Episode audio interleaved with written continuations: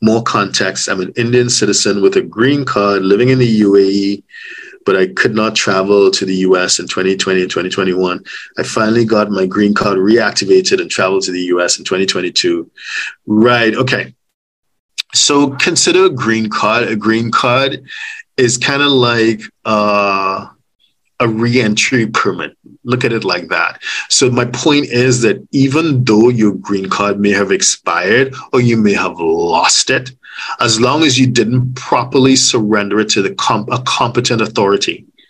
So, for example, an embassy or someone at CBP, Customs and Border Protection, and they give you an I-407, so you did not properly surrender that card, you still remain a U.S. taxpayer.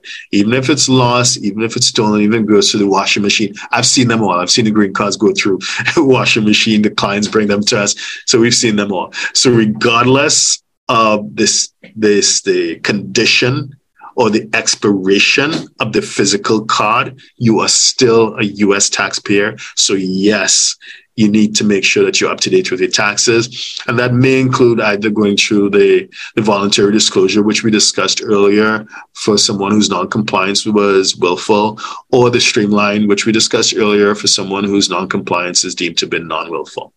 I hope that helps.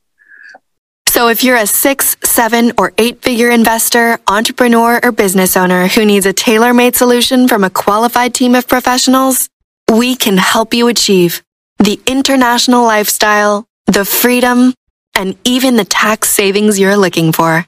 Visit us at htj.tax and live that international life.